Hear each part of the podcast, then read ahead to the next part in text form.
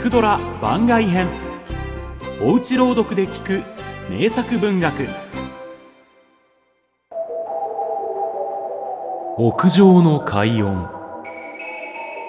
徳田修正。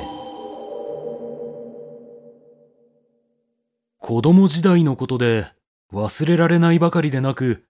今でも不思議に思うのは天狗の話だ。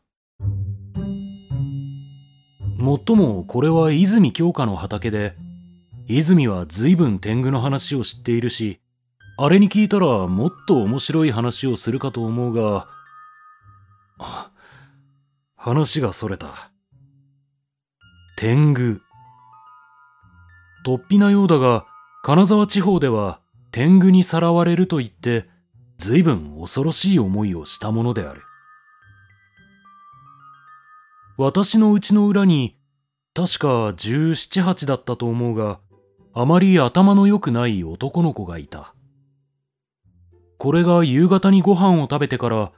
どこへ行ったのか、10時頃になっても帰ってこない。大人たちは、天狗にさらわれたのではないかと言って大騒ぎで探し回ったが、さっぱり行方が知れない。すると、そのうちに屋根の上で漬物石を落としたようなすごい音がしたので、それ天狗だということで、みんな青くなって外へ出た。私の兄がはしごを伝って屋根に上がってみると、例の男の子が口いっぱいに赤い木の実や草の葉なんかを頬張って、天狗のおじさんにごちそうになって美味しかった。また行くんだ、という。うちに連れ帰ってからも、正気に戻るまで随分時間がかかったのを覚えている。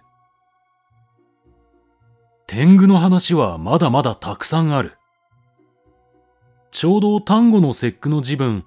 笹餅の笹を取りに行った子供が山から帰らず、一月経ち、二月経ち、半年後、越後寺でとぼとぼ歩いているのをある人が見つけた。また、金沢に円八というあんころ餅屋があった。奥座敷に天狗が来るという部屋があり、そこへお酒だのごちそうなぞを並べておくと、いつの間にかなくなってしまうのだ。どうしたことか、金沢にはこうした天狗の話がたくさんあるが、誰一人その姿を見たものがないのだから、面白い。しかし、姿を見たものがないからといって、その話を全部笑ってしまえないことがあるから、未だに私は不思議だと思っている。今の子供たちにこんな話を聞かせても本気にしないだろうが、